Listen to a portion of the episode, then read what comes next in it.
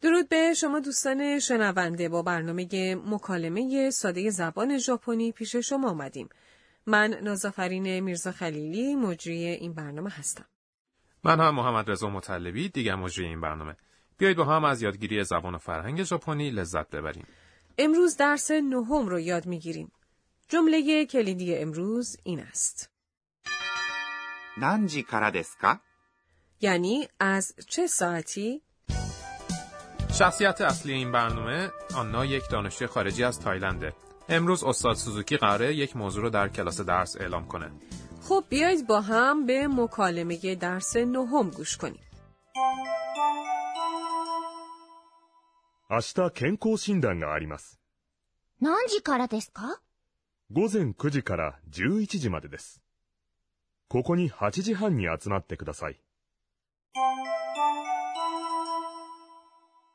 اجازه بدید درباره این مکالمه توضیح بدم پروفسور سوزوکی گفت 明日健康診断があります。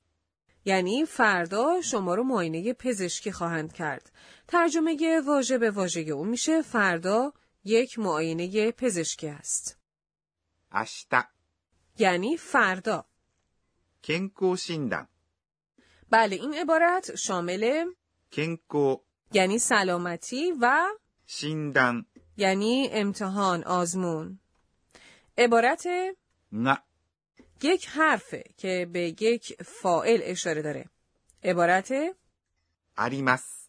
این یعنی وجود دارد یا خواهد داشت شما میتونید اریماس رو هم برای زمانهای حال و همچنین آینده استفاده کنید آنا میپرسه 何時からですか یعنی از چه ساعتیه؟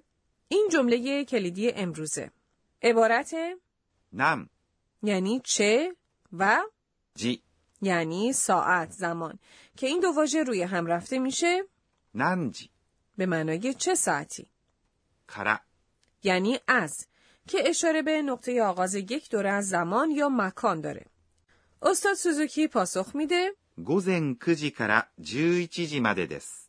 یعنی از ساعت 9 تا 11 صبح واژه 午前 یعنی صبح واژه دیگه 9時 یعنی ساعت 9 این عبارت شامل عدد کو یعنی 9 و جی به معنای ساعت یک واحد شمارش برای بیان یک ساعت مشخصه قبلا یاد گرفتیم که نه میشه کیو یا کو. الان درسته بگیم کیوجی؟ نه وقتی که به دنبال این عبارت جی میاد میگیم کوجی همچنین ساعت چهار رو اینطور میگیم 4時 و نمیگیم یونجی واژه بعدی کارا یعنی از همونطور که پیشتر گفتم این یک حرفه که به نقطه آغاز چیزی اشاره داره عبارت 11時 یعنی ساعت یازده واژه بعدی まで یعنی به یا تا این یک حرفه که به نقطه پایان یک دوره زمانی یا مکان اشاره داره یازده میشه جویچی که از جو به معنای ده و ایچی به معنای یک تشکیل شده. درسته؟ بله درسته خب پروفسور سوزوکی اینطور ادامه میده ここに8時半に集まってください。 یعنی خواهش میکنم ساعت هشت و نیم اینجا جمع بشین عبارت بعدی ここ یعنی این مکان یا اینجا عبارت دیگه に یک حرف اضافه مکانه شما از پیش این واژه رو 8時 یعنی ساعت هشت رو بلد بودید عبارت دیگه 半 یعنی نیم اینجا این یعنی نیم ساعت که به معنای سی دقیقه هست هاچیجی یعنی ساعت هشت و هان به معنای نیم یعنی هشت و نیم. درسته؟ بله حرف اضافه نی پس از هشت و نیم اشاره به یک زمان مشخص داره حرف اضافه نی نقشه مختلفی داره اینطور نیست؟ بله خب واژه بعدی رو براتون پخش میکنیم 集まって、 این فرم ت واژه 集まります。 بله به معنای دور هم جمع شدن است همطور که به یاد میارین اگر عبارت ください。 به معنای خواهش میکنم رو به اون اضافه کنید اون تبدیل میشه به عبارت 集まってください。 یعنی خواهش میکنم جمع بشین این یک روش برای بیان درخواسته خب حالا بیایید تا به بخش مکالمه درس نه بار دیگه با هم گوش کنیم 明日健康診断があります。何時からですか午前9時から11時までです。ここに8時半に集まってください。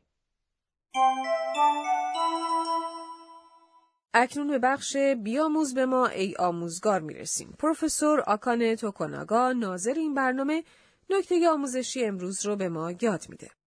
بار دیگه امروز یک فعل فرم ت داشتیم. ما یاد گرفتیم که آتسوماریماس به معنای دور هم جمع شدن وقتی که فرم ت به خودش میگیره میشه آتسوماته.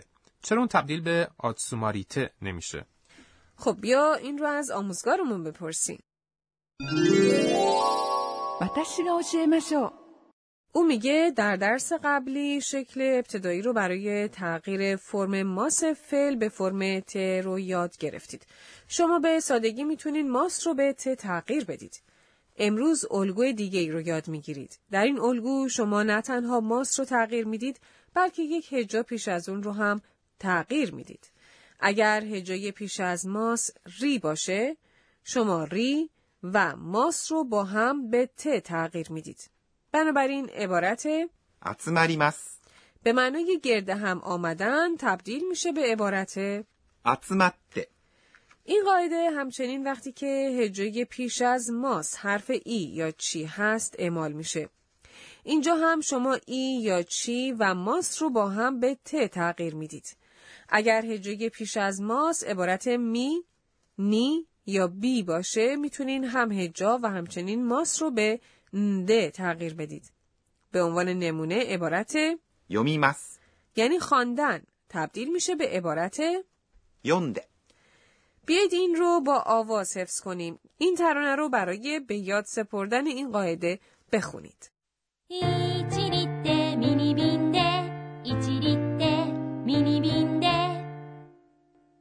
بله، اگه هجای پیش از ماس حرف کی باشه میتونید این هجا و ماس رو به ایته تغییر بدید. پس عبارت 聞きます。 یعنی گوش کردن به تبدیل میشه به عبارت 聞いて、 اگه هجای پیش از ماس حرف گی باشه میتونید این هجا و ماس رو به ایده تغییر بدید. بنابراین عبارت 急ぎます。 به معنای شتاب کردن تبدیل میشه به عبارت 急いで、 عبارت دیگه 行きます。 به معنای رفتن تنها استثنا در این قاعده است. این عبارت تبدیل میشه به عبارت 行って、 ترانه این بخش اینه. 聞いて聞いて言って、聞いて聞いて言って。 خب میرسیم به بخش نامآواها. ギリギリ、 این صدای ریزش بارونه؟ نه این واژه رو وقتی به کار میبریم که برای انجام کاری چندان دیر شده که نمیتونیم حتی یک لحظه رو هم از دست بدیم. همچنین وقتی که اون رو در لحظه آخر انجام دادید میتونید بگید که اون رو به موقع انجام دادید یعنی ギリギリ、 در زبان ژاپنی یک نامآوای مشابه داریم. スレスレ、 ما این رو وقتی به کار میبریم که تا مرز انجام نشدن کاری پیش رفتیم. اگه در یک آزمون به قول خودمون ناپلونی قبول شدیم میتونیم بگیم که اون آزمون رو اینطور گذروندیم. スレスレ、 پیش از پایان برنامه آنا نگاهی به رویدادهای امروز داره و اون رو با خود زمزمه میکنه. بله نوبت میرسه به بخش مرور وقایع روزانه آنا. えーっと、今日は、 من شنیدم که برخی از اعداد نشانه بدشگونی عدد چهار یا همون شی همانند مرگه عدد نه یا کو مشابه رنج کشیدنه بنابراین برخی از هتل‌ها یا بیمارستان‌ها از اعداد چهار و نه استفاده نمی‌کنن. خب از درس نهم لذت بردین؟ خب برنامه بعد آنا به معاینه پزشکی میره. با ما در برنامه آینده هم همراه باشید.